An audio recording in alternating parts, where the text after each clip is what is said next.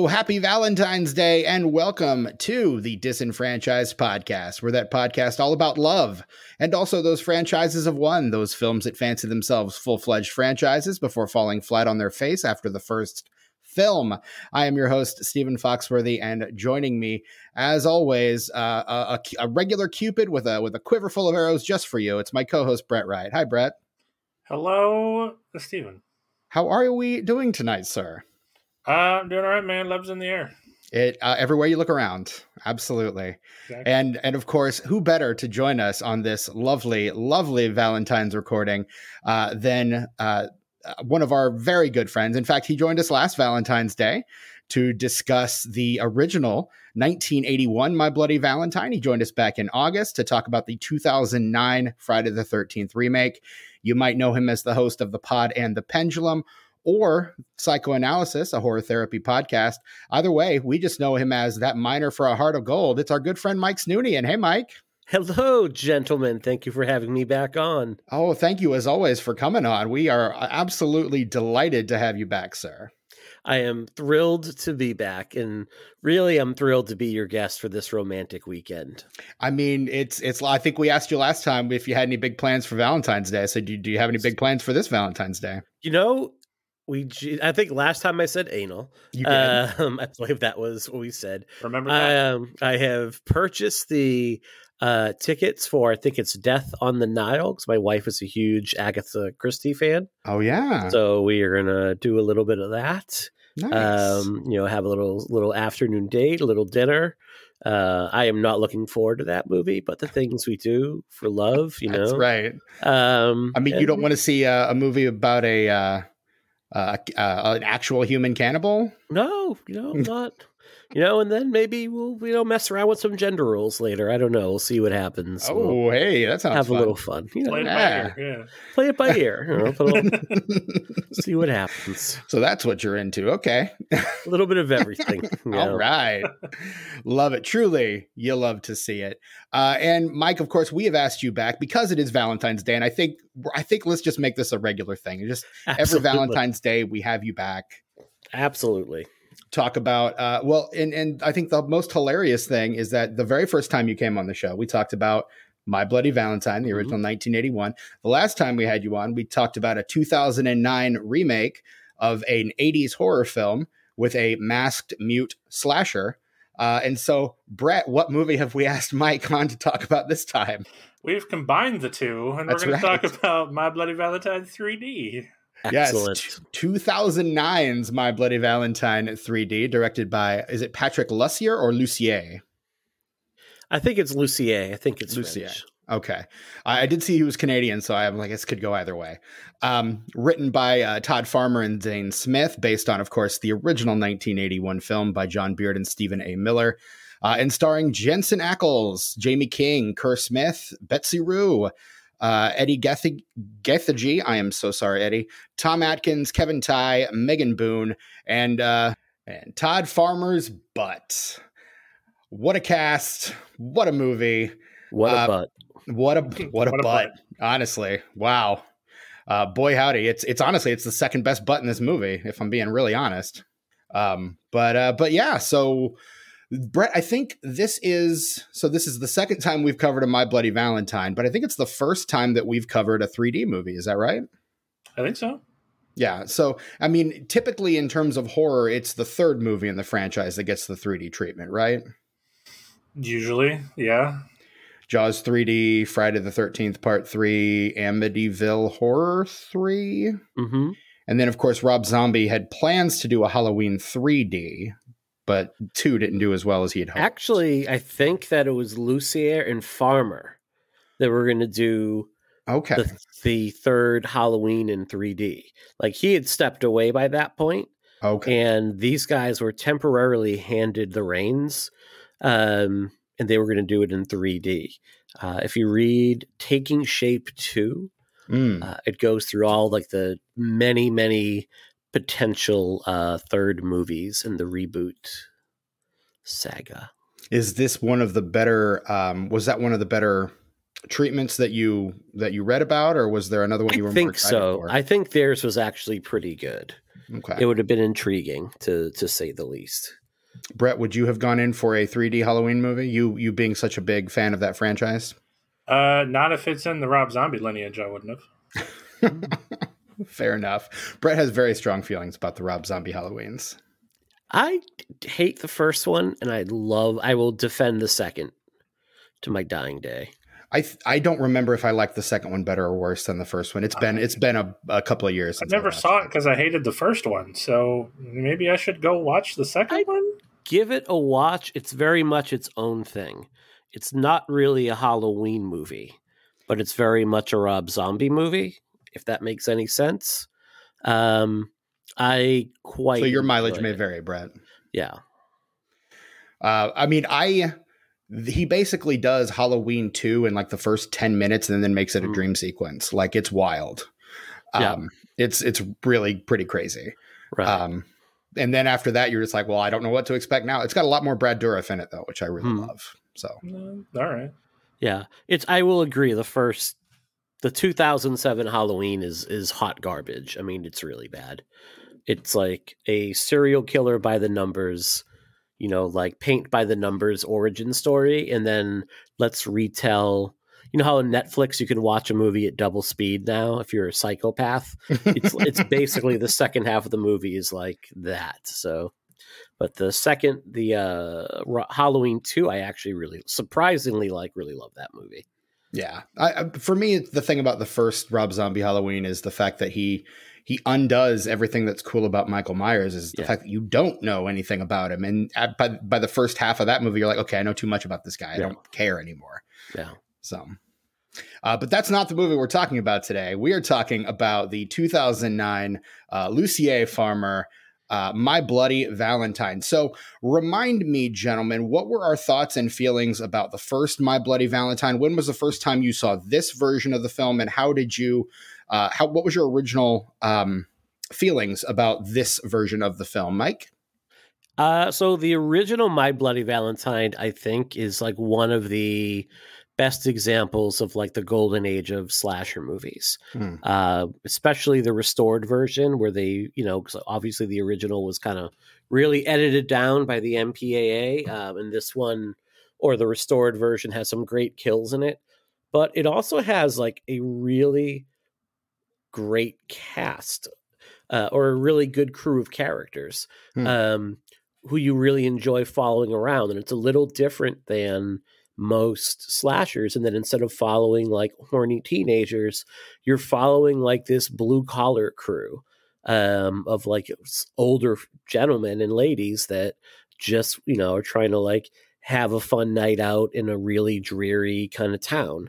Uh, and it's great for that reason. I mean, it the only movie that has a half man, half walrus, uh, you know, that I've ever seen. We we um, are all three on records as Team Hollis. So we are so Team Hollis. Absolutely. So I love the original, uh, mm. My Bloody Valentine.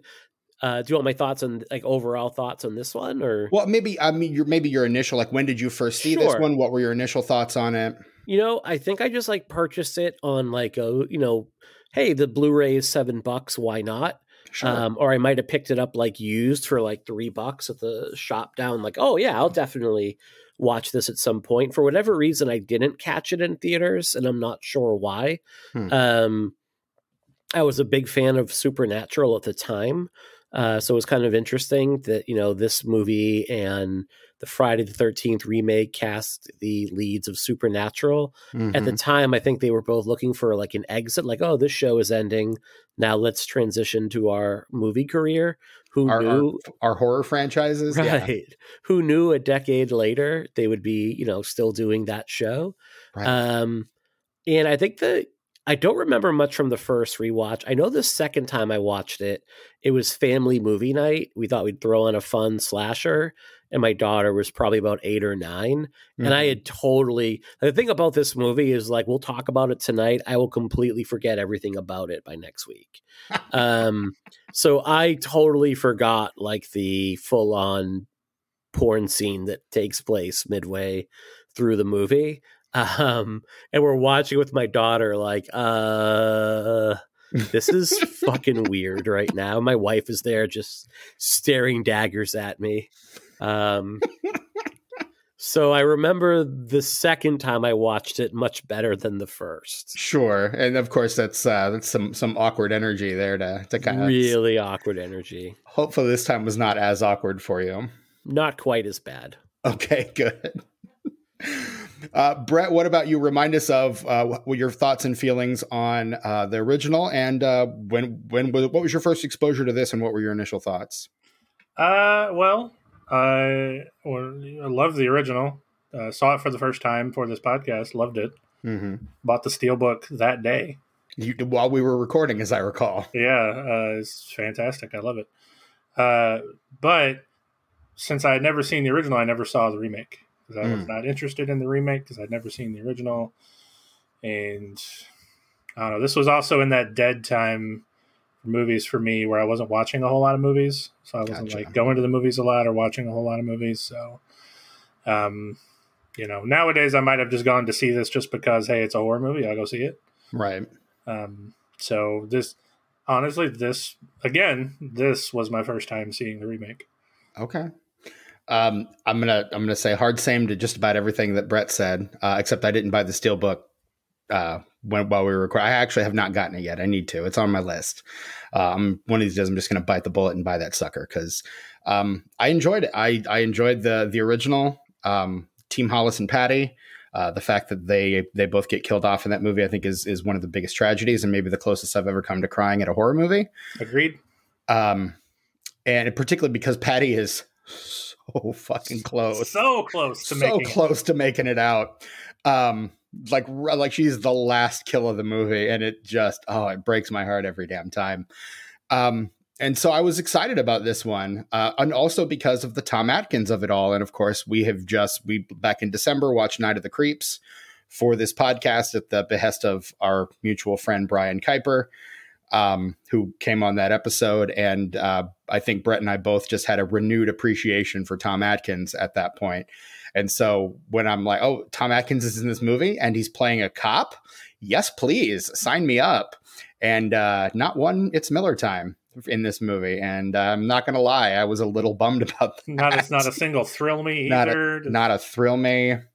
Um, yeah, I just I I was I was a little bummed he was not quite as quippy because without I mean it's basically the same character just without the quips really. It you know what it felt like because this was 9 Mm-hmm. It felt like that was the beginning of the Tom Atkins renaissance a bit. Like it feels like that was around the time people started to make the no Halloween 3 is good actually. Yeah. Um noise. You know, now it's like yes, folks, you don't have to say every Halloween season actually Halloween 3 is good. Like we know. At this point like it's okay. We know. Real it's, ones know, guys. We okay. we know but it felt like that was around the time that like people started to like reappreciate Tom Atkins as a performer, especially in these genre movies. And you know, I think him getting cast in this was like not didn't kickstart that, but it was kind of like that nebulous, like, oh yeah, we like this guy. Checking his IMDb page, this is his like first film in or first appearance mm-hmm. in anything in five years. His yeah. first film since 2002, mm-hmm. uh, and then he does three movies in 2009. It's it's this, it's Shannon's Rainbow, and it's a movie called Trapped, where he plays he plays he plays Captain Martin in Shannon's Rainbow and uh, Detective Abbott in Trapped. So I think mm-hmm. he's fully in like Tom Atkins is coming in to be a cop in this movie mode, which I I'm probably going to have to watch all those movies. He's then uh, Lucier and, and Farmer use him again in Drive Angry.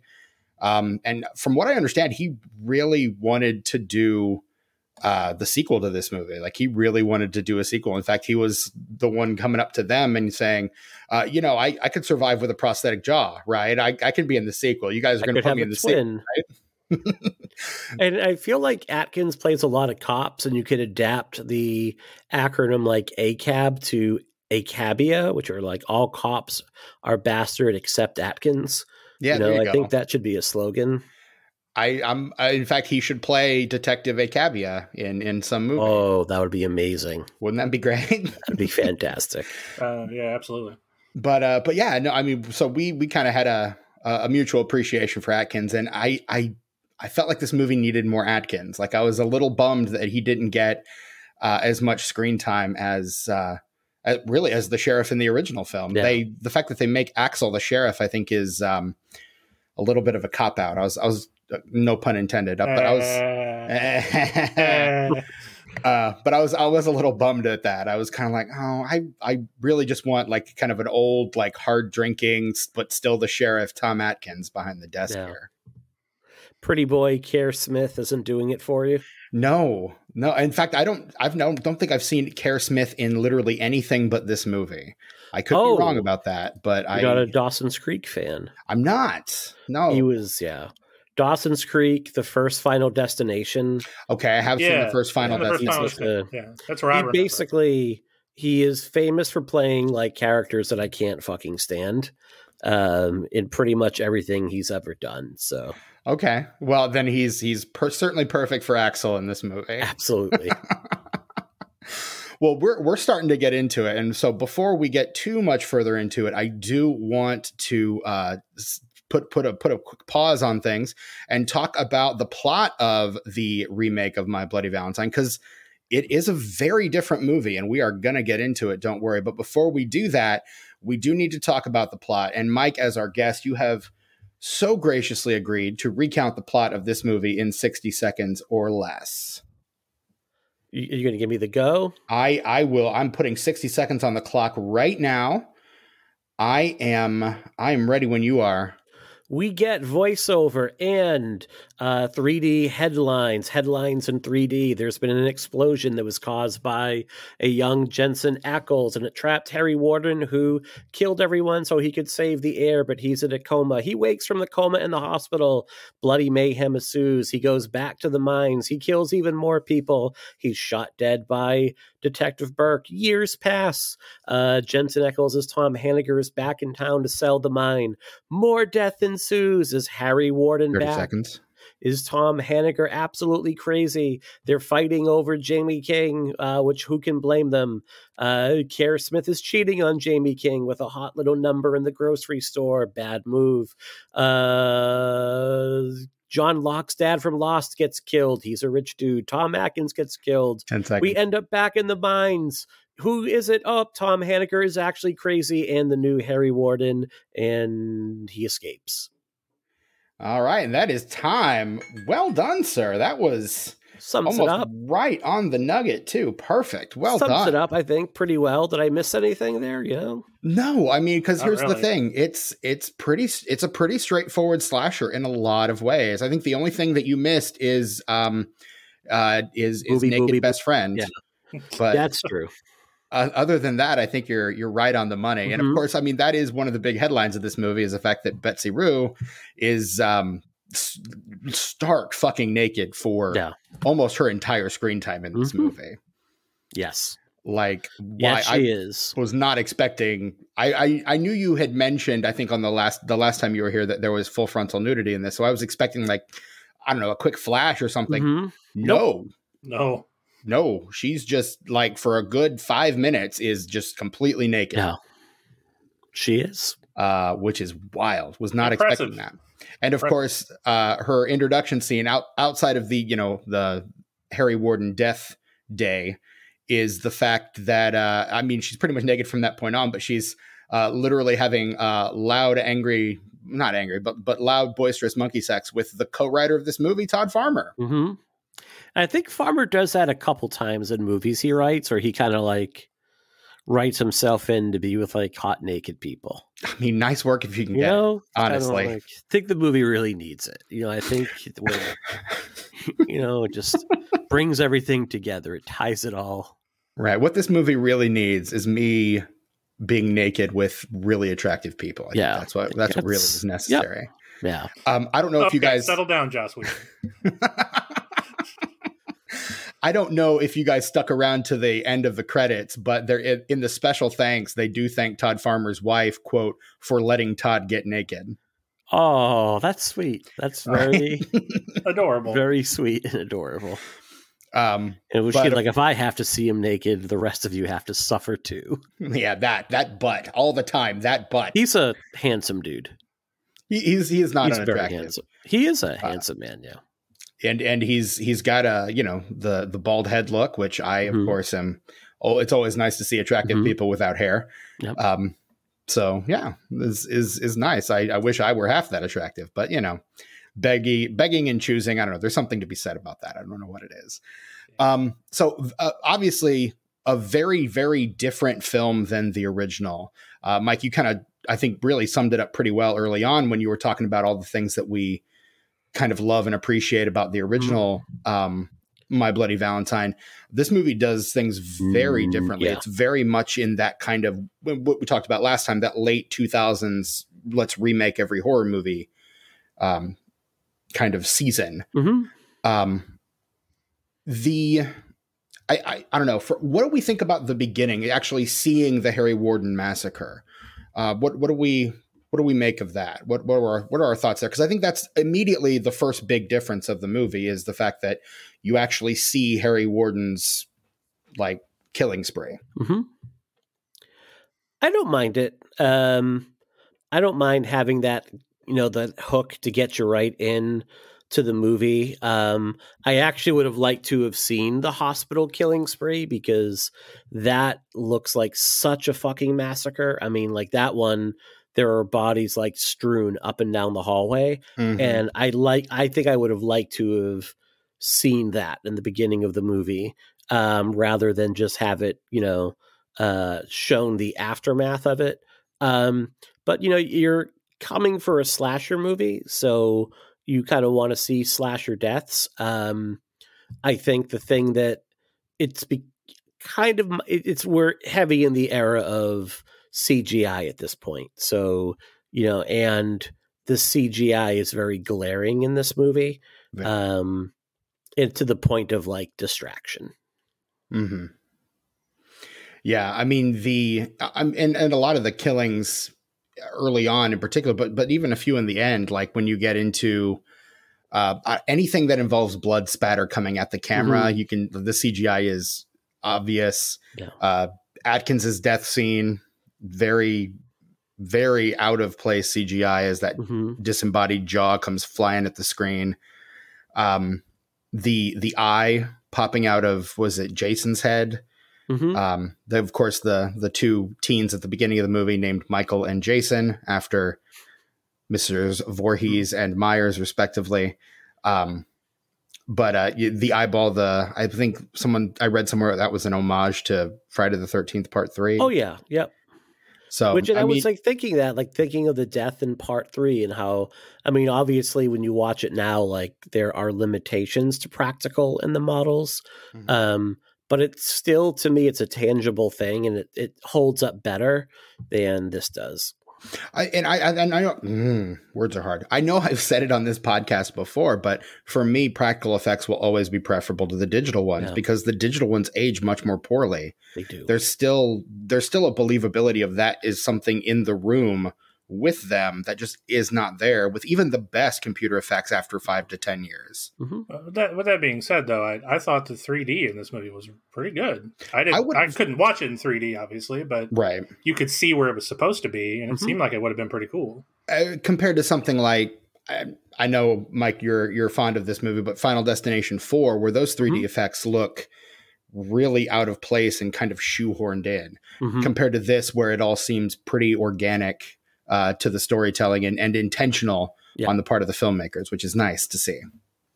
Yeah, I could see this being a lot of fun to watch in 3D. It is a fun slasher movie. Um, and the way you can see the very obvious times where they're setting up the 3D, like the pickaxe coming at or smashing one's hand into the mirror.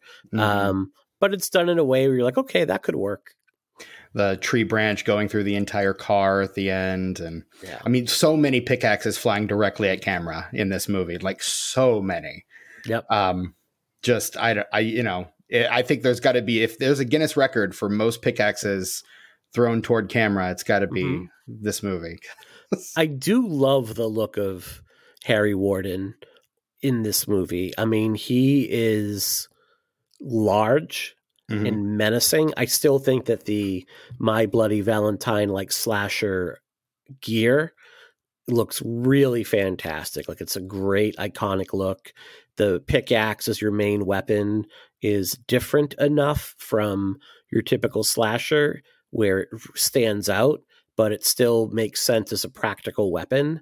Um, and I really like. I think that there's a real menace to the look of of Warden in this movie, or is it Warden? You know, as it were. Um, mm. And that's why, like, I don't mind seeing him so much in the beginning of the movie. I I do love the the miner as as, as a slasher. I think there is something really original and un- and because uh, obviously because we didn't get sequels to either of these, there's something really untapped about the potential of of a character that looks like that. He's got like the the slow, raspy Darth Vader breathing, but on top of that, he's got this you know big ass pickaxe. His face is completely obscured. Um, he's got the light on his helmet that kind of illuminates uh, everything in front. Like you can kind of see him coming, which is adds to the tension a little bit. Like there's there's a lot of I think untapped potential in the character that does not get fleshed out. I think as fully as it could in just mm-hmm. these two movies, and I it makes me want sequels to to both of these films that the, the sequels that we never got and at this point probably never will. Yeah. Brett, yeah, thoughts on the miner? Yeah, it's a shame that he doesn't get as much respect as all the other big slasher names. It's, he because never gets included in the conversation ever. Well, he never got a chance to be a big name. Unfortunately, I think is, is ultimately at the end of the day what it comes down. To. But his to. look is iconic enough that I think he should have been, despite yeah. not, you know. He's also not the killer in either of the movies too, so it's hard to have him. He's a MacGuffin. He's kind of like a right. And I, and I, you know, I think uh, that's part of it too. Like it's a really cool look and one that you could, you know, kind of like how with the Scream movies, there's always someone different under the ghost face outfit. Mm-hmm. Um, I mean, like you could have a multitude of killers wearing this, you know, in sequels. It doesn't always have to be the same character, you know, right? Uh, and Which, I think it I mean, really they, work. From what I read, they, that was something they were at least teasing that they might have explored in the sequel had mm-hmm. they gotten a chance to make one. And we'll talk yeah. a little later on about why they didn't get a chance to mm-hmm. make it, um, because they certainly wanted to. Yeah. Boy, howdy.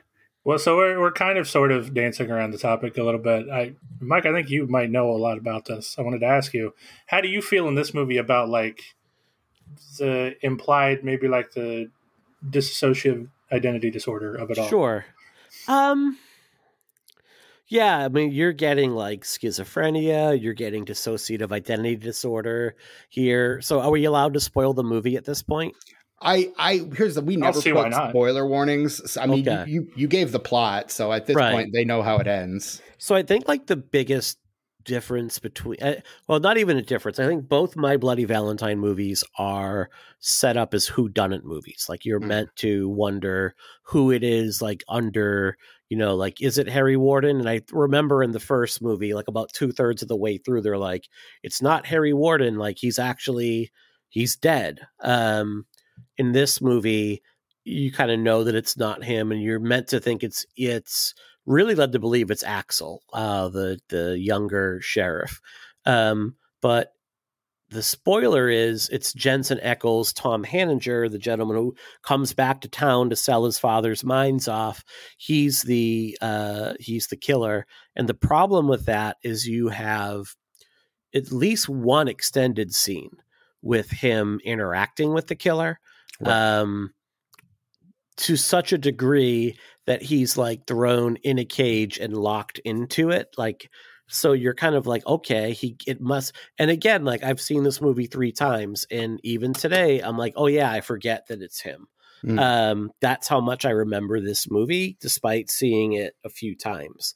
Um, and it's a cheat, you know. It kind of I hate when movies do that. I hate Same. the fact that it's like it's trying to be like you know it's trying to fool its audience like i, I really don't like that. So um also like the way this would you know not in a really accurate depiction of dissociative identity disorder and i don't hold horror movies to the you know some of it's for listeners i'm a practicing uh, clinician and therapist and i work with uh, persons across who who suffer from a number of debilitating mental illnesses. Uh, I've done treated schizophrenic patients, which is, you know, can be a lot. I've treated folks with dissociative identity disorder, which can be really difficult. This doesn't really accurately represent it, but I never really hold light-hearted horror movies that aren't necessarily trying to make a statement about mental illness. I don't hold their feet to the flames for that.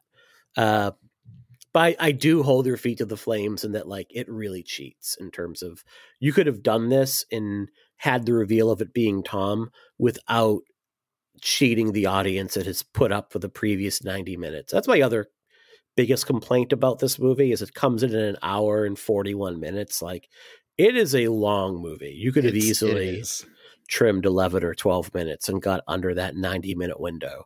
Like this does not need to be an hour and 41 minutes long. No, just just keep all the Atkins stuff in. In fact, you can cut even more of the the love triangle stuff and put oh, yeah. more more of the Atkins stuff that you cut mm-hmm. earlier back in. Just put that back in the movie. Just make this an Atkins movie. Yeah.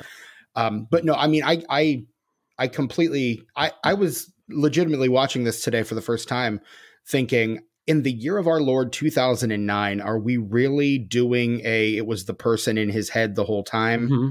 plot?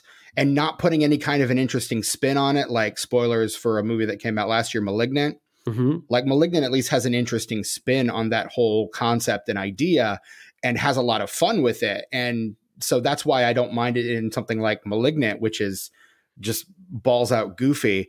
Whereas like this, I think I had probably read a plot synopsis and, and Ackles is the biggest name. So I'm like, he's, he's probably the killer, right?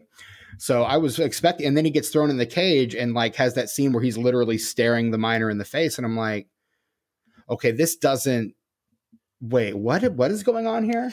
No. So, see, so here's the thing. I also did. I read that too. I knew he was the killer going into this movie. Um, so I'm watching it with that in mind. Mm-hmm. And that scene isn't so bad when you think about like they they're like mirrors of one another. Like they, they get up exactly the same way. They look at each other exactly the same way. They're leaned in literally at the same angle, head tilted. Like yeah. it's it's a perfect it's a perfect ninety degree mirror. If I you go, if you go back and watch this movie knowing he's the killer, maybe it's a little bit better. But I, mean, I don't know, Mike. Apparently not. Uh, but uh, to me, it seems like it's done a little bit better. I honestly, I will say, I loved at the end of the movie when he's smashing the lights and it flashes to him as the yeah. miner really quick each time. That was really fucking cool. Mm-hmm. But I don't know. I I, I thought it was fine. It's, and he's fine in that role. Like if you just gave him that role, like he's fine as that when he is playing the baddie at the end. To the degree, like I and maybe it's because I like Jensen Ackles as a performer a lot. Um, I kind of when he's fighting with Kerr Smith, like I'm rooting for him, not Kerr Smith. Like I'm like, yeah, kill the motherfucker. And it's not necessarily just because I don't like Kerr Smith as a performer. It's just that like I like Jensen Ackles that much, and I feel a little bit for the character. So I'm like, you know, and I think also like the sheriff in this movie you see that he's kind of a he's a jerk, you know, throughout the whole movie. So the movie does a very good job of making you hate him almost immediately, mm-hmm. and then and then making you like Jensen Ackles' character because he clearly yeah. has PTSD from surviving the original attack. He's mm-hmm. taking mm-hmm. medication, and like you feel sorry for him, mm-hmm. like he wants to get rid of this mind to kind of distance himself. Like you get the feeling like he's doing it everyone's like, you're not thinking about the people of this town. I'm like, you know, he's clearly thinking about his own mental well being at this point. Yeah. Like he's clearly got to do something for himself. Like this has been something that has literally haunted him for the last 10 years and he's got to get out from under it. So I don't blame him. I mean, yes, it sucks for every individual in that town that kind of mm-hmm. thrives on on this mine, but by the same token, like he's got to do what's best for himself. Now he yeah. probably could have sold it to the people in the town, might have been a better option, but again, I'm I'm not writing this movie. There's got to yeah. be conflict, right? So Right. To your point, Stephen, I would have much rather have followed like Tom Atkins Burke around mm. and Kevin Tighe's Ben Foley around. Like they are clearly having a great time in this movie. Like oh, uh. Kevin Tighe when he's uh, his death scene where he is like stumbling around this giant house with like a shotgun over his shoulder, like drunk off his gourd, fairly tipsy, yeah. um, having like so much fun you know, and I do like that you get like some older performers in this. And, you know, he was someone at the time I would have recognized from Lost. Mm-hmm. Um, and it was like really fun to watch them. I much would have rather have like have watched a movie of the townsfolk. Um, and instead, I mean, the first movie has a love triangle as well. Uh, and yes, it is central to the plot of the movie, but it doesn't come at the expense of all the other characters. And it, what right. felt like in the remake is like, aside from your three leads, you don't really get to know any of the other characters in this movie or why the mines are so important or what the town is like. And to be quite honest, like all three of the leads are like super bland. Um, like Jaime King is Sarah Palmer. Like her greatest trait is that what she stays with her husband that she clearly knows is like cheating on her. Yeah, um, with and, her like employee. Right like yay like that's a good thing i guess you know like and you know it, it, feels at the beginning like they're you're they're setting you up to hate um axel mm-hmm. and get it his name has the word axe in it and the miner's weapon is a pickaxe clearly it's that guy um wasn't that his name in the original too it, it was but again he was also the killer in the original. he was the killer in the original yep. too yeah so it fits it all it all comes back um but i mean you find out early that um, Axel is cheating on Sarah. So you think, okay, well, then she's completely justified in running off with Tom then when he comes back to town because her husband is a cheating POS. Um, and then he's like watching the he's watching the evidence tape uh, from that that Todd Farmer's character had filmed mm-hmm. him having sex with Irene. Um, and he's clearly like like watching it at three in the morning in right. his room like right away from his wife and you hear her moaning and screaming as Sarah comes in to check on him like you know what he's doing and then it just happens mm-hmm. to pause it at a time when Tom's walking by the window. So oh I've been working this whole time honey. yeah he's like I have to work right now. It's like a, it's like a giant bottle of Jergens part of like the police. You know? What's up with all these wadded tissues? I know. Um why do you have a sock in your hand? You're wearing two yeah, it's like there's just you can't really latch on to any of them. Like even like you know in the first movie, you're kind of like rooting for the characters to kind of resolve their conflict to get back together. Like right, there's a some real feel. It's not the best acted movie ever, but there's enough there where you really are rooting for them. And in this movie, like Jaime King and Jensen Ackles, they don't really have any real chemistry together. Mm-mm. You know, there's never a moment like, oh man, I hope these two kids work it out. Yeah, I, am for, I, and honestly, I think most of the issues that I think I have with this movie do stem from the script. Like the dialogue doesn't seem to be terribly compelling.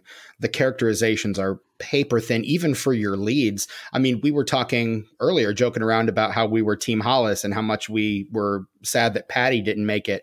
I mean, those are secondary characters in that movie yeah. at best and yet they're some of our favorite characters why because they are they're characters they're well drawn they're well written um not again not particularly well acted per se but memorable yeah um yeah. That's like, why I love the original so much. That's right. the reason I love the original so much. And these characters are, I mean, they they fall into archetypal tropes. Like it's very everything's done by shorthand, so you can get the the gore and the kills in, mm-hmm. um, which is fine if if that's all you're here for but i i want good i want a good story. I want characters. I want motivation. I want you know good performances. I i love Jaime King in most things. I i was having a really tough time with her in this movie. Like every every word out of her mouth really seemed uh like there wasn't much mm-hmm. behind it in terms of motivation and emotion if you and maybe gave, I'm being unfair, but yeah, if you gave us a moment where like the supermarket scene where she clearly knows that Megan is like cheating on her husband, uh, uh, cheating with her husband, if you gave me a moment where they're running away from you know Harry Warden and she's like, you know what, and grabs her and just throws her at Harry Warden and then makes her escape. And I mean, mm-hmm. and it mm-hmm. was just like, this is for fucking my husband, and then runs away. I would have been like, give me that. And I'm not That's something that into that mean spiritedness, but it's so wonder bread in this movie. It's such a bland character mm-hmm. that I would have been like, give me something of an edge. Exactly. Like it's it's something as opposed to what this movie is, which is mm-hmm. I mean, it gives us nothing for her. Yeah. Like she's she's barely a character. All of these characters are barely characters. Um, they're just held together by like spit and mm-hmm. sheer will, sheer yeah. sheer will. Excuse me. It seems like. Yeah, I think what you have here is a vehicle to show off 3D effects That's and it. some pretty fun kills, and you know some like fun sex scenes. You get like the the what you need for like a a, a, sla- a basic slasher movie mm-hmm. um without really anything else to go with it and you get moments like there's like the call back to the uh, scene in the original where the uniforms drop down and it's a really creepy scene there's mm-hmm. a call back to like the laundromat scene um that was kind of cool. I did yeah, kind of like that. Yeah, it's not as egregious as say like the Elm Street remake, where right. every time those callbacks happen, I wonder why I'm just not watching Wes Craven's movie instead. Um, and they're pretty well done here. Like they're, the, you know, for all the negativity about this movie I've spouted so far, it is a fun movie to watch. Like it is you know, for this kind of like late period 2000s remake, of which there are a lot of really bad ones, mm-hmm. this is one of the more entertaining ones to watch. Yeah, because I, I, when he kills the maid as she's doing laundry, I'm giddy, going, "Oh, they're going to do it! They're going to do it, aren't they? Oh, they're going to do it, aren't they?" then I immediately know when she opens the door of the, the dryer, she's going to pop out, just like mm-hmm. in the original. And I was happy. It was it was fun. It was fantastic. I, rem- I remember us making a comment on on our original uh, M- M- MBV episode. I cannot string words together tonight, guys. I am so sorry. Um, on our original MBV episode about how hot the dryers at a laundromat actually get. Uh, this is yep. a home dryer. Like it, it's not getting that hot. So the fact that she comes out absolutely scalding, he he had to do something to her before that. But I know. Again, you you you gotta you have to turn your brain off and, and these callback, man. You're nitpicking. Touche. Again, yeah, we need the we need the folks. What's that show where they do the disprove everything fun in the name of science? Oh, uh, MythBusters? Yes, we need them to come in and be like, we're going to throw this old woman into a commercial grade dryer and see if we can recreate the iconic kill. See, these days, because the Mythbusters stopped doing what they're doing, nowadays it would just be Neil deGrasse Tyson on Twitter going, yes. actually, the human body, da da da. And everyone's like, shut up, Neil shut deGrasse up, Tyson. Neil deGrasse, yes. remember when when he was like cool and like fun and mm-hmm. and he then he got a Twitter account and started talking about movies and everyone was like, "Oh, shut uh, up." This guy. Every, everybody but James Cameron. James Cameron's like, "What? The stars weren't right, you say? Tell me more." and then re-edits Titanic so that the sky would have looked exactly as it would have looked the night the Titanic went down. The one part of that movie he didn't research obsessively, mm-hmm. apparently. Um, but yeah, no, it, I it's a good thing I think that Neil deGrasse Tyson never saw this movie is all I'll say because I'm sure he'd have some words ab- about a mm-hmm. few things in this movie. Or he saw it and it's like there's just too much here. it's just there's only so many characters I can type in Twitter. It's it's gonna be fine. No. It's gonna be all right. I don't I don't need to touch this one. Um, despite the fact that this movie actually was pretty popular when it came out. We'll, oh, we'll yeah. talk box office here shortly. Now, Brett, I know you are a big supernatural fan. So, um, or you know, more more so than me, I guess I'll say. Of the two of us, you are the supernatural fan of this podcast. Sure, yeah. Do I own a replica of the Colt? Yes, I do. So yeah. well, I think that's really all the evidence we need that you're a supernatural fan. One would say yes, yeah. But you know, doing the wishy washy I mean, thing with your hand. Any, like maybe past season seven. I'm not. You got further than I did, man. Seven, eight, or nine. I don't know when I stopped watching it. It was far, but yeah. Um, so I, I read uh, some comments online how um, a lot of people couldn't get the fact that he was Dean out of their head while watching this movie. Um, like, did you have like some? Did you have any sort of compulsion along that line to be like, is this just kind of a weird? Were you expecting uh, Jared Padalecki to show up at any point during this movie?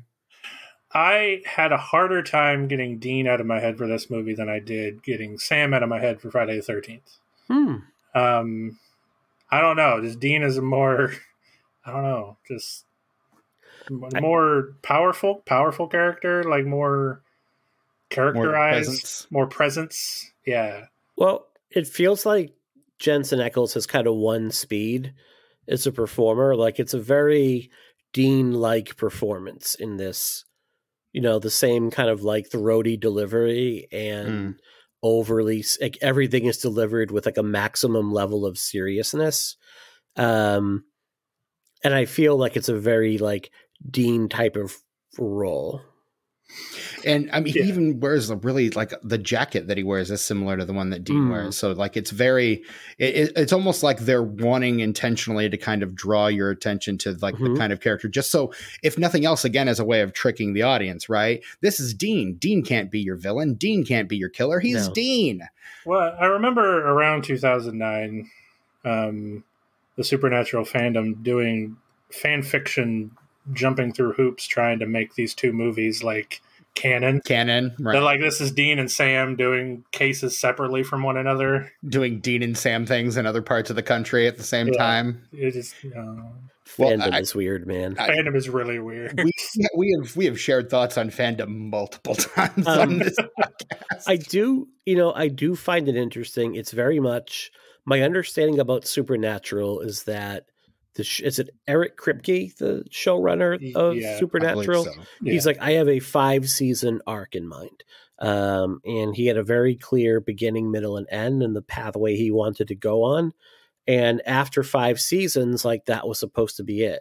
And I believe both of these movies came out the year, either the year that Supernatural was going to end or a year before it was supposed to originally end and you could very much understand like both uh, Jensen Ackles and Jared Padalecki. Is it? I'm trying to think of who. Pad- Padalecki. I think it's yes. Padalecki. I'm, I'm gonna double check. You could see them taking this, and it's very much like the Sarah Michelle Gellar route. Like before Sarah Michelle Gellar exits Buffy the Vampire Slayer, she sets herself up with like The Grudge. So you mm-hmm. set yourself up with like a low budget horror movie that you know will be profitable. You'll get the headlines of saying that you have clearly have like a hit movie, and then that will set you up for like the trajectory of your next run, whether that's going to be a movie career, whether it's going to be another television show, but like you're going to get your name out there as someone that can carry something. Um, and you see the Friday the 13th reboot and this movie in this one being the less safe bet, I think, uh, is sure. something that's going to um, set them up. But then they just keep doing Supernatural for literally another nine or 10 seasons.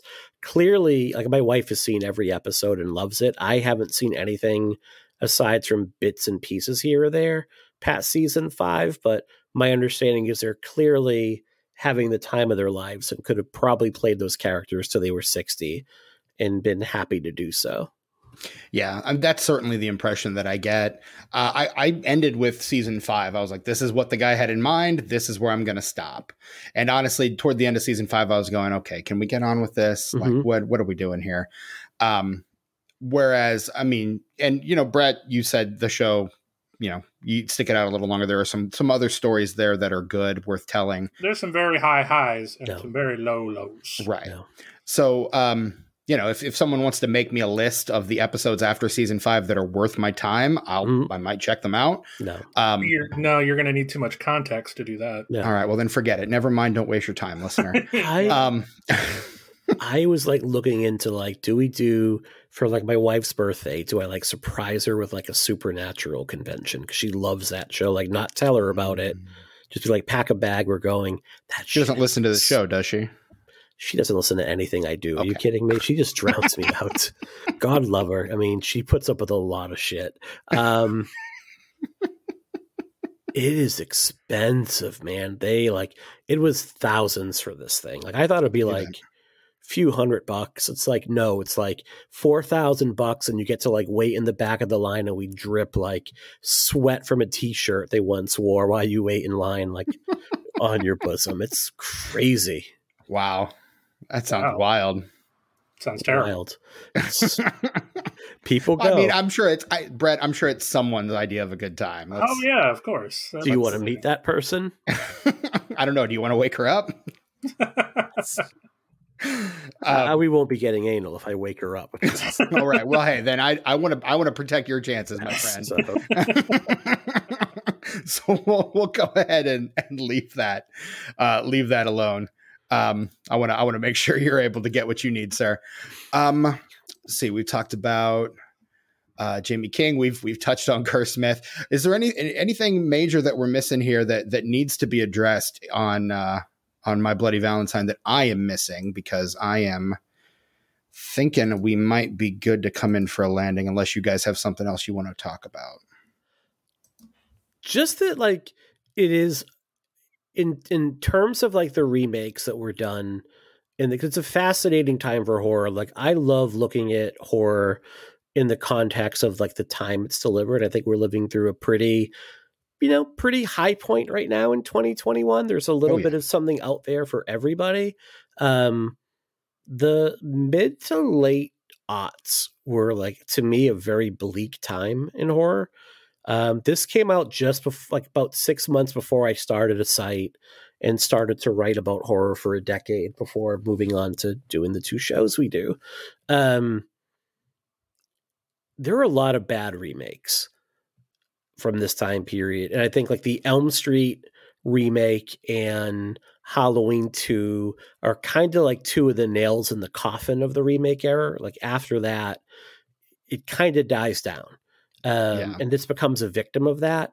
But I would say, like, among the remakes that were like actually, you know, good actually, or fun actually, this uh, and The Hills Have Eyes, um, the remakes that weren't necessarily part of like a larger iconic franchise um, even if they're not as good as the original films like they're still entertaining in their own right like yes the characters are like paper thin in mm-hmm. this movie but there are still some really fun set pieces like the supermarket scene is really fun uh, Brett, you mentioned like the light bulb scene toward the end of the movie. Like that's a pretty cool stalk and slash sequence.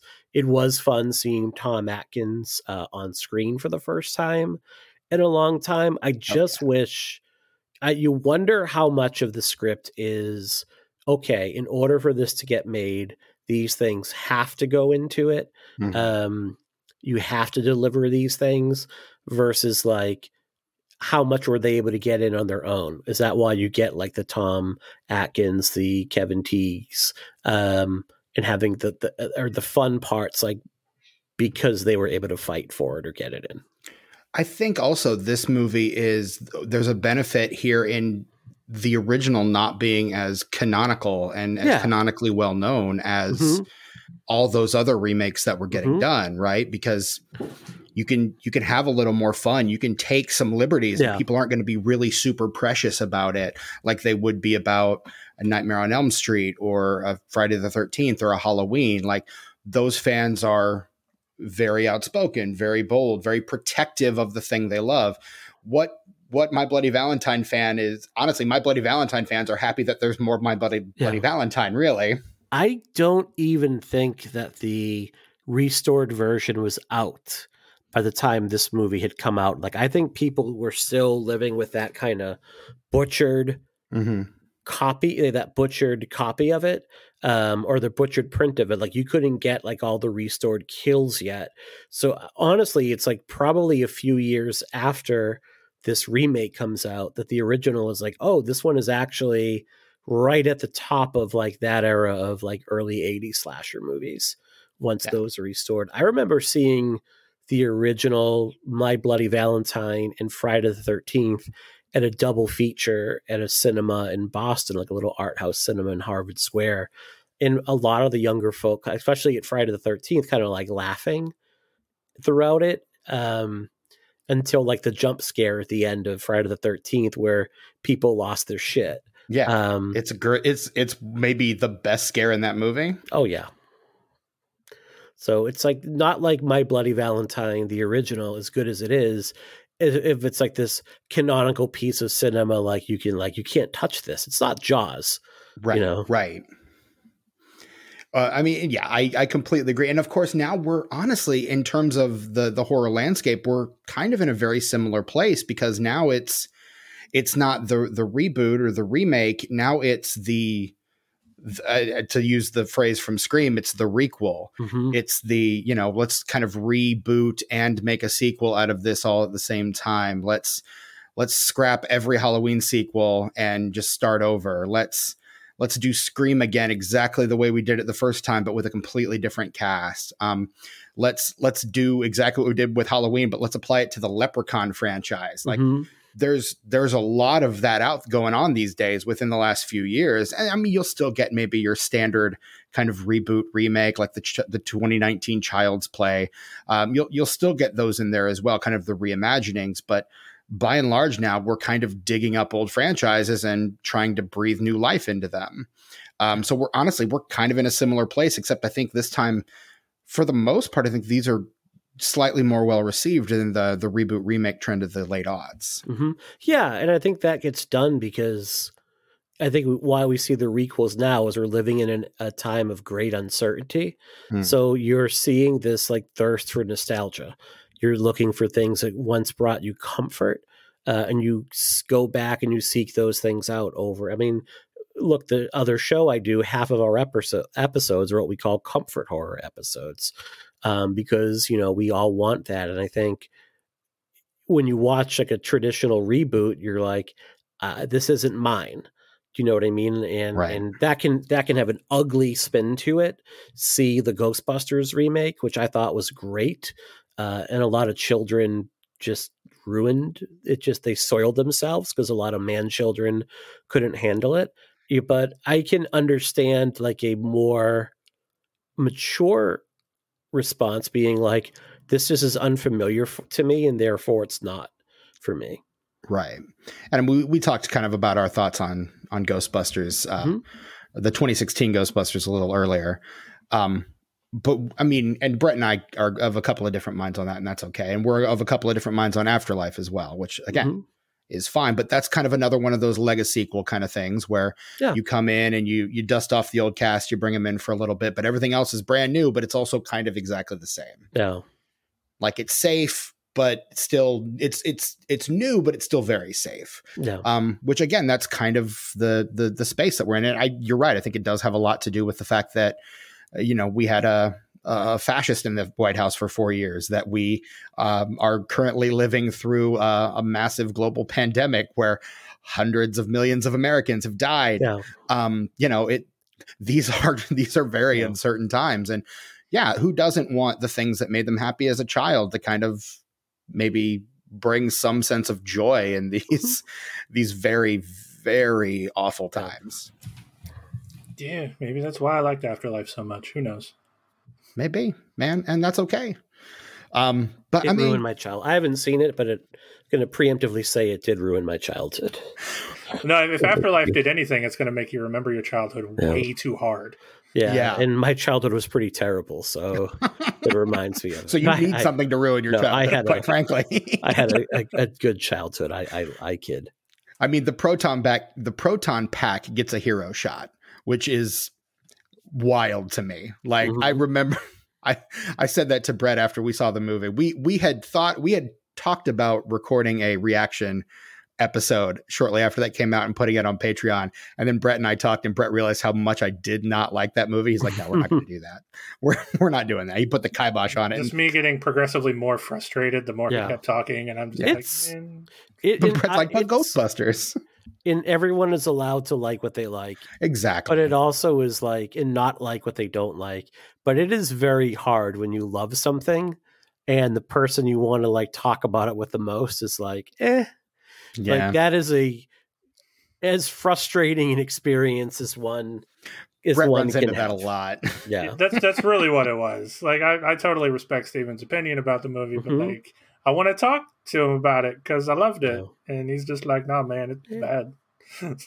I mean, here I would I would have still talked to you. I was still up to record that episode, but you were like, I, I can't put myself through that, and I don't blame you. Mm-hmm. So I mean, hey, it's fine, man. I, I still love you. I know you love me. It's all good, man. Um, but I'm but, but at the end of the day, I mean, my bloody Valentine, I is if you ask me point blank, is it as good as the as the original? I'm going to say absolutely not. And here's the thing. I think I dislike about as much of it as I like. So I'm kind of right in the middle on this mm-hmm. one. Um, but again, and again, that's me. Your mileage may vary on something like that. I, I read a lot of reviews that preferred this one to the original. Um, and that's that's okay. Um, but you know, again, at the end of the day, for me, I want to have I want to have a good story. I want to have the good characters. Like the effects in this movie are freaking cool. Like the 3D effects, I made me wish I could have seen this in a the- in a 3D theater. Um, like I the the setup for the sequel seemed kind of cool. Maybe we can segue into that here in a second. Like there, there was a lot to like, but at the end of the day, I'm like, there's there's no characters, there's no story. Jaime King, I don't know what she's doing here. Like she's she's very pretty to look at. I like looking at Jaime King. Uh, I don't really like listening to Jaime King well, in this movie. There's, the segue into the sequel talk. She would have died in the first ten minutes of the sequel. Correct. Yeah, she she would. So the original plan was to rush her to the her and Axel to the hospital, and of course, as we know, Tom gets out of the mine alive but injured. He goes to the hospital. Um, Martin calls and tries to warn Axel, but he's getting ready to go under the knife, and um, Tom finds Sarah. She starts running and screaming.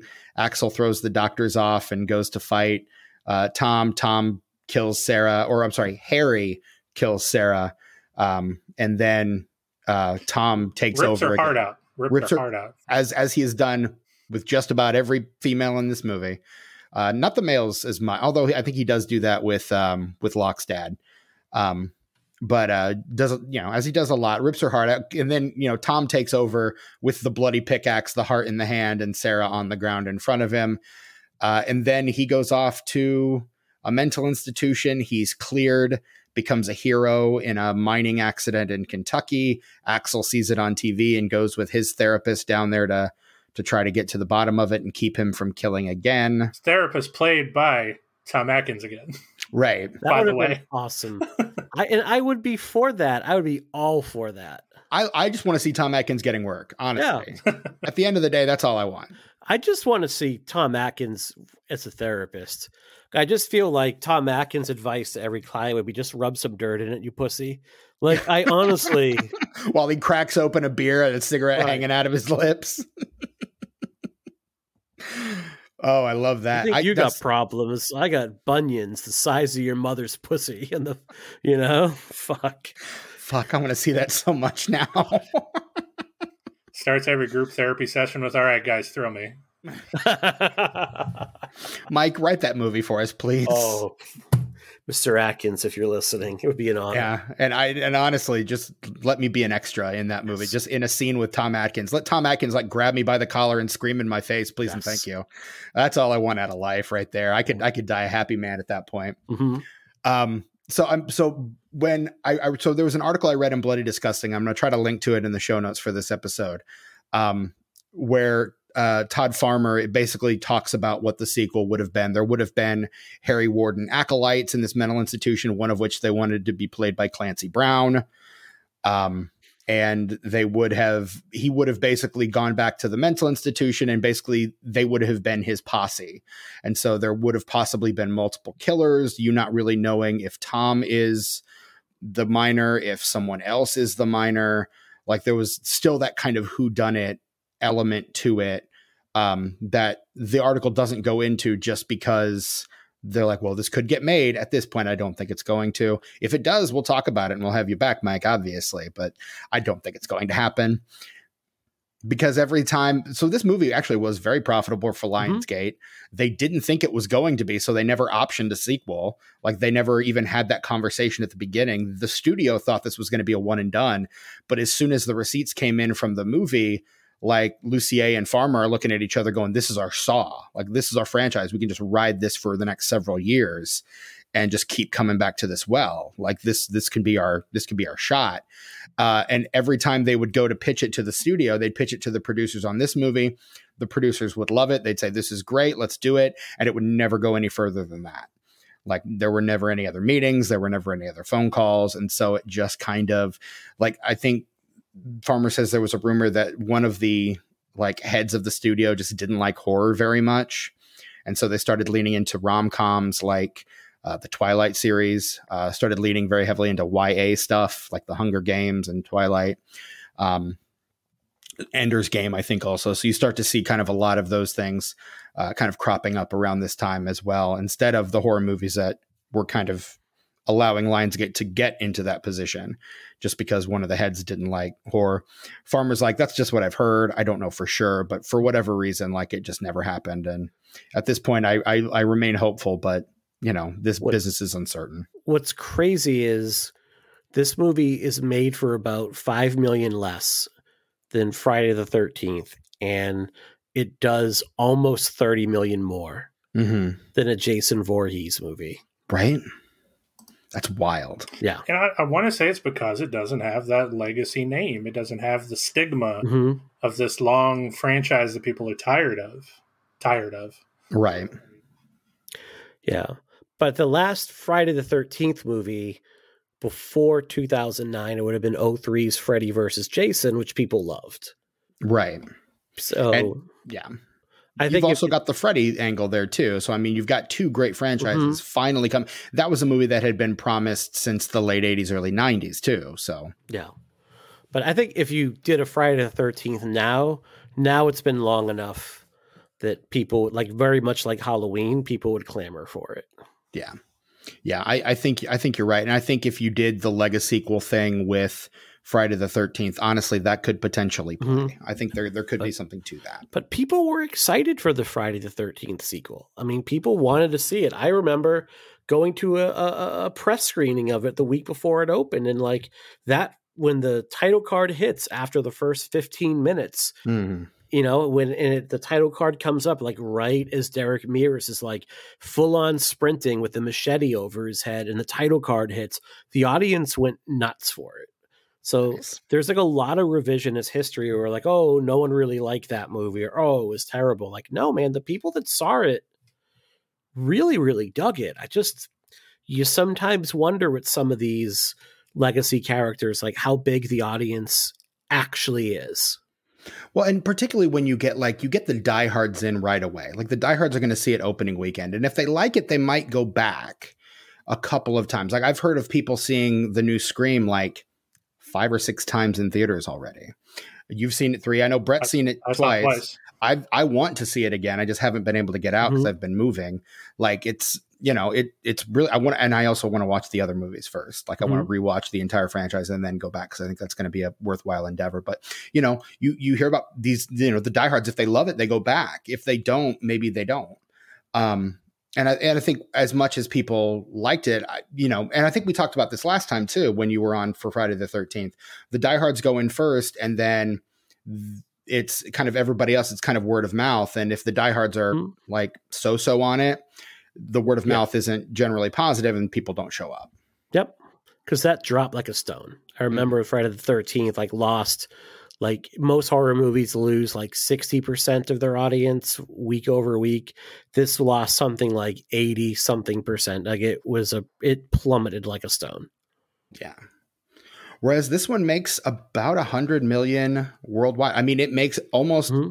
almost as much internationally as it did domestically. It's 51.5 yep. domestic. It's 51.3 international. So you're looking at around 102.8, so around 103 million worldwide, which in any by any metric is probably you know indicative of a sequel coming. I mean, particularly mm-hmm. given that the the budget was probably the production budget, at least the the the one that they published was 14 million. I mean, it does 21 million in its opening weekend. Opening weekend, you've already beat your your production budget. It's mm-hmm. it's all profit at that point. Yeah. So I mean, yeah, absolutely. Like did it, it, open at number one? Where did it open at? It did not open at number one. So let me let me actually. I just realized I had the daily pulled up instead of the weekly, the weekend gross. So give me just a second here to get the the right numbers pulled up here. Um, so it opens at number three. Uh, it is. Uh, it opens to again about twenty one million. It uh, number one is one of two movies about um law enforcement inside a shopping center, probably the more popular of the two. It's Paul Blart, Mall Cop. Uh, what if there was a mall cop and his name was Paul Blart? Uh, in number two is the Clint Eastwood, dare I say, masterpiece. Definitely his swan song. It's Gran mm-hmm. Torino. at number two. Uh, was that where he just plays himself like a super racist dude? Yeah, a, a super yeah. racist, crotchety old man who uh, somehow, against all logic, befriends uh, Hispanic uh, yeah. youth in his neighborhood. Yeah, I wonder where he kind of drew inspiration from for that. Seems really, really hard telling. Honestly, hard. no way to know. no, no way to know. Uh, that is Paul Blart. It had a line in that movie that literally had me in tears in the theaters. I, I think I've only seen that movie the one time. Same here, but there's like it was like uh peanut butter filling up the cracks of my heart, like something like that, where like the delivery was so good that I just like it unexpected that I just lost the plot. Like I mean that is that is that is pretty that is pretty relatable content, as they say. No. Um, in fourth place, it is the Notorious B.I.G. biopic, Notorious, appropriately named. Um, that one opens uh, just a little below. And then in fifth place, it's Hotel for Dogs. What if there was a hotel for dogs? Uh, rounding out the uh, the top ten, you've got Bride Wars, Defiance, which has risen from 35th place up to seventh. I guess this is the week it releases wide. Uh, the Unborn in eighth place. Uh, the the scariest movie of 2009, Marley and Me, um, at number nine. And then in tenth place, the uh, it's coming up on its big Oscar win. It is Slumdog Millionaire. Mm. So crazy eclectic top ten, right? You you don't you don't see top tens like that anymore. I feel like I say this all the time, but like, there's no way this happens anymore. Right. Like it's it, crazy. People used to go to the movies for stuff besides superhero movies and horror movies. Like that is I call shenanigans. I know it's. I don't think this really existed. So unlikely. Um, so it opens at number three, um, and then so I mean, not maybe not the the best opening, but it seems like the Lionsgate executives, at least to hear Farmer tell it, were were pleased. One of them said, "Oh, great, I go to work on Monday." Um, so you know, like they were at least uh, pleased with how it did. Um, the tomatometer score on this one is a sixty one percent. Uh, so critics at least seem to enjoy it. The the critics' consensus: this gory, senses assaulting slasher film is an unpretentious, effective mix of old school horror stylings and modern 3D technology, uh, which is is a pretty fair assessment. Uh, the Metascore is a 51 based on mixed or average reviews from 11 critics. And the Letterboxd score is a 2.5 out of 5. Mike Snoonian, as our guest, how would you, out of five stars, rank My Bloody Valentine? So, in my letterbox, I think I had it as three and a half stars. I think mm-hmm. I got to revise that down slightly to like a three star. Okay. You know, I think it's a little bit thin on the characters, um, especially compared to the first but it has enough, and it's a like I said, about eleven minutes too long. Mm. Um, but it is entertaining. All right. I will completely forget everything about it by next week. Well, I guess that just means the next time that you see it, you'll be as surprised as you were the last two, three times you watched it. Yeah. So, Brett, what about you? Out of five? Uh, I'm gonna stick with my three and a half. Okay, uh, it's, it's fun. I mean, there's there's a lot to not like, but there's a lot to like. I think uh, the callbacks to the original, the fun kills, the fun in general, uh, and the Tom Atkins of it all. I, I do love the Tom Atkins of it all, but unfortunately, that's balanced out by the Jaime King of it all. Mm-hmm. And I'm just I mm. so I, I'm I am literally just right in the middle on this one. It's a 2.5 for me. Like I, I think I like it as much as I dislike it. Um, I don't know if it will hold up as well for me if I if I decide to rewatch it, but it's it's just okay for me where I'm sitting right now. Um, I, I neither love nor hate it. It's it's fine. It's fine. Yeah. yeah. So it it does what it does, and it does it mm, okay. Like again, it, it's like you said before, Mike. I think it's a very by the numbers slasher. It's it's ticking all the the boxes that you want to tick for a slasher movie. Mm-hmm. And at the end of the day, if that's all you want out of this movie, then you're going to be very happy with it. So it's currently streaming on HBO Max. So, uh, you know, if you guys want to give it a watch and let us know what you think about it, you can hit us up at disenfranchpod at gmail.com and just tell us all your thoughts. We want to hear them all. Uh, but before we get too deep into talking about our uh, our socials and stuff. Mike, uh, tell us a little bit about um, the uh, what you guys have coming up on Pod and the Pendulum. What's going on right now on psychoanalysis? Like, sure, lay it so, out for us, man. So, psychoanalysis, a horror therapy podcast, is a show I co-host with uh, Jen Ferratu from the Losers Club and Laura Understall. Um, two incredible women that are just amazingly intelligent and like I am in awe of them and I am in awe of Jen's work ethic. But that's a show that we do where we try to examine horror movies through the lens of mental health, where every month we have a themed topic. Uh, this month we are doing uh, dementia, and we are exploring two movies. We, uh, as of, as this is up, the taking a uh, the taking of Deborah Logan will be up, where we explore what causes dementia, how it affects a person, and then we examine the movie from that lens the good, the bad, and the ugly that comes with it. And uh, the second movie we'll do this month on dementia will be uh, Relic, the 2020 indie horror movie, where we'll kind of look at like how persons that caretake for people that suffer from Alzheimer's or dementia, how they're affected, as well as some potential treatments that help stave off the the the effects of an uncurable disease. Mm-hmm. Um, in between those episodes, we have guests on and we do comfort horror episodes where it's basically we just talk about a movie with a guest that we love that brings us comfort and we dive into some of the topics on mental health in there, but we they tend to be a little bit lighter usually. I mean, every now and then someone brings like a really heavy movie and I'm like, "Really? Like this is your comfort horror episode? Really?" Uh, but we just did like Texas Chainsaw Massacre with Katie Rife, and uh, we've done Horror Express with Rocco for Rue Morgue. Like hmm. our guests have been like they under they've been really understanding the assignment lately. Uh, nice. Uh, so that is uh, Psychoanalysis, a horror therapy podcast. Everywhere you get your podcast from, and the Pod and the Pendulum. It's we're almost at our three year anniversary. Um, we are kind of like it's my third kind of uh, version of the show as I seem to be able to keep like a co-host for like a year, and then they're like, "I've had enough of your bullshit."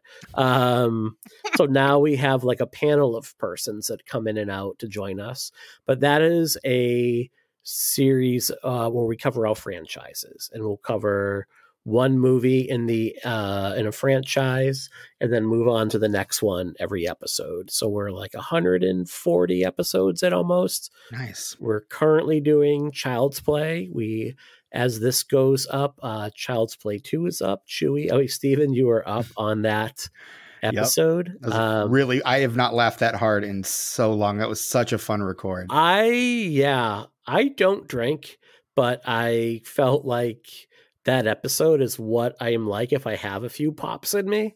Sure. Um, because it was like I recently discovered like two young kids that I do counseling for found like we found your podcast and I'm like, "Oh shit, you're way too young to be listening to me.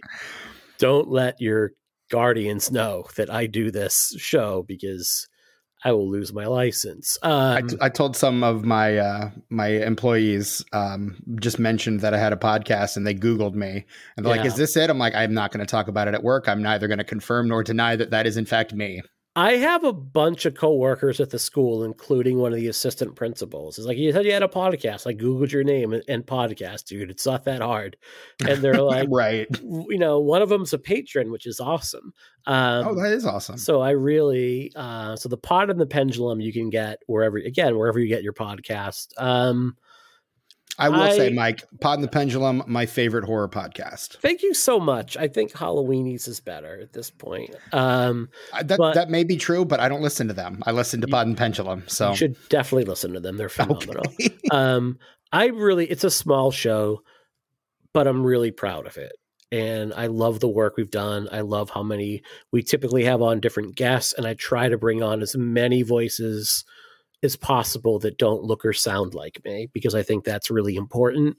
Um, and I have a lot of fun with the show. But I think that like when it calls for it, I think we can bring some incredible analysis to when the you know when you're doing like Child's Play two, it's not exactly the deepest well to draw from. Sure, but when we hit into some of the classics, I think that we could really bring from like an academic and mental health and sociological and cultural. I think we can hit those things, but still at the same time bring the dick and fart jokes too. So well, I did I did your episode when you guys did the Conjuring. I did your mm-hmm. Nun episode, and we got we got into some deep.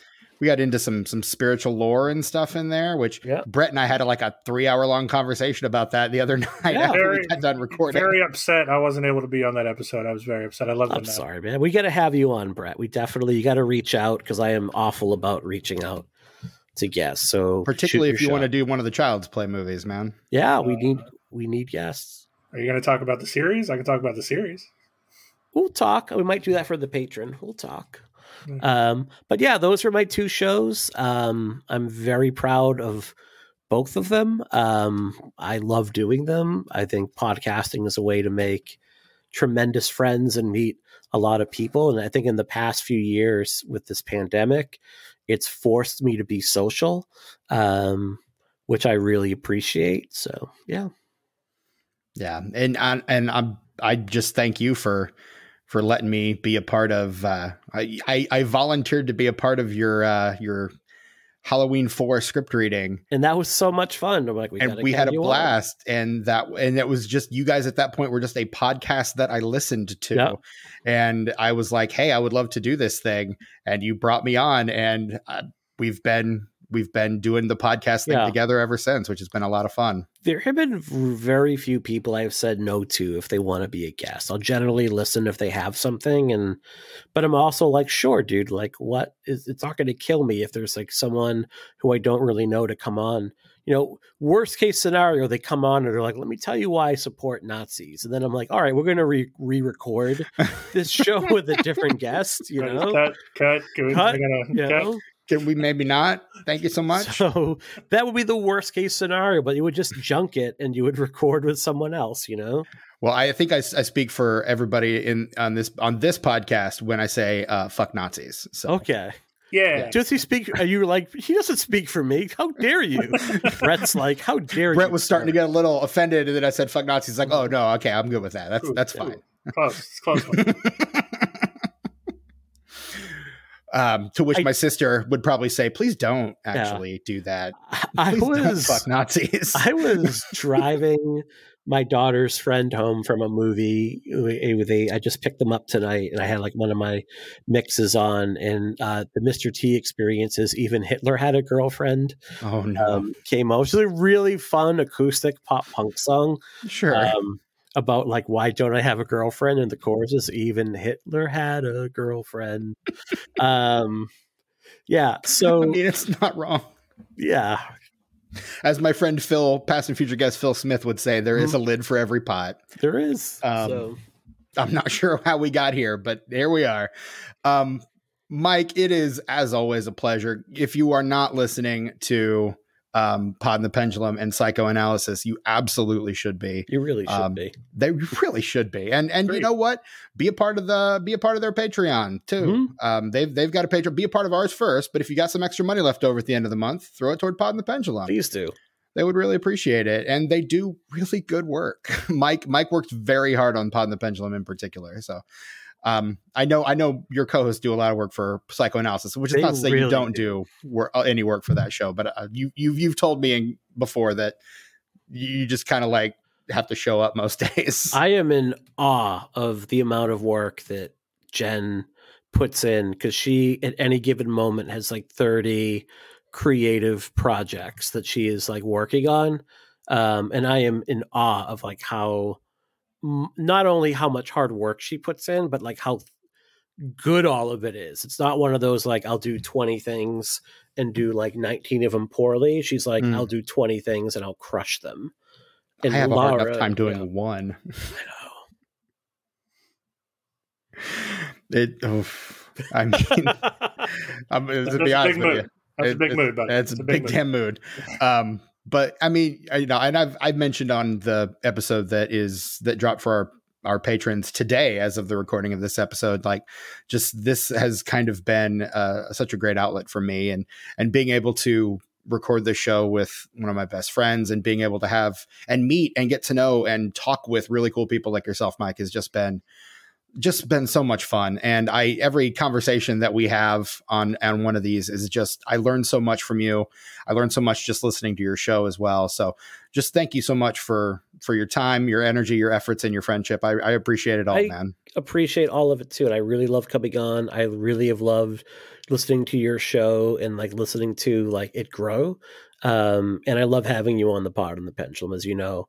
You know, yeah, you're going to be a fairly regular guest coming up in the coming months. So, um, yeah, I, I'm, I'm, excited about the prospect. Like I said, um, you're my favorite horror podcast. So if I can come on my favorite horror podcast and talk about literally anything, I'm thrilled. I will say, listen to Halloweenies as well. They are. Okay.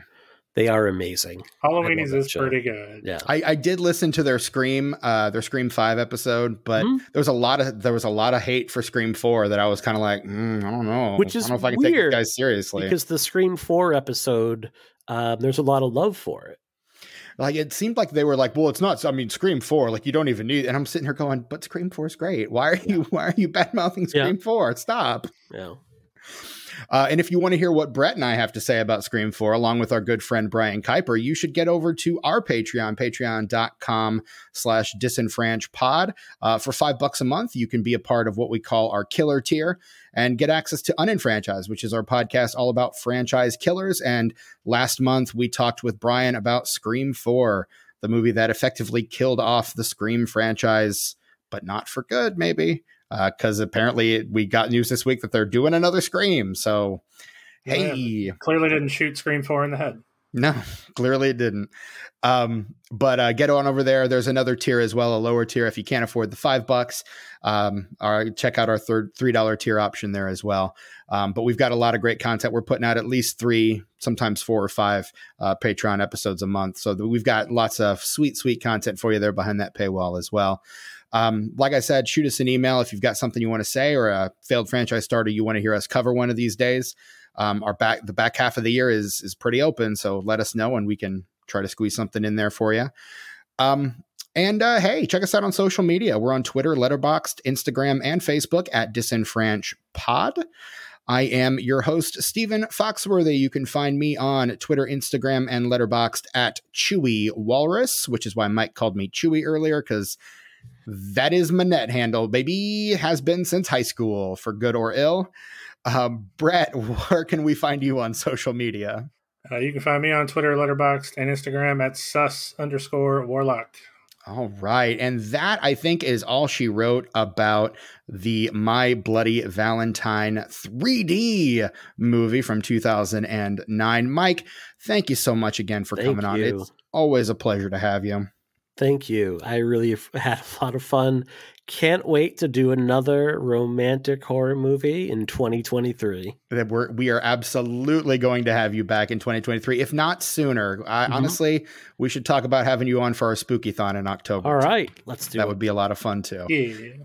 So, uh, for my very special co host, Brett Wright, and our very special guest, Mike Snoonian, I am Stephen Foxworthy. And until next time, quit dragging my heart around.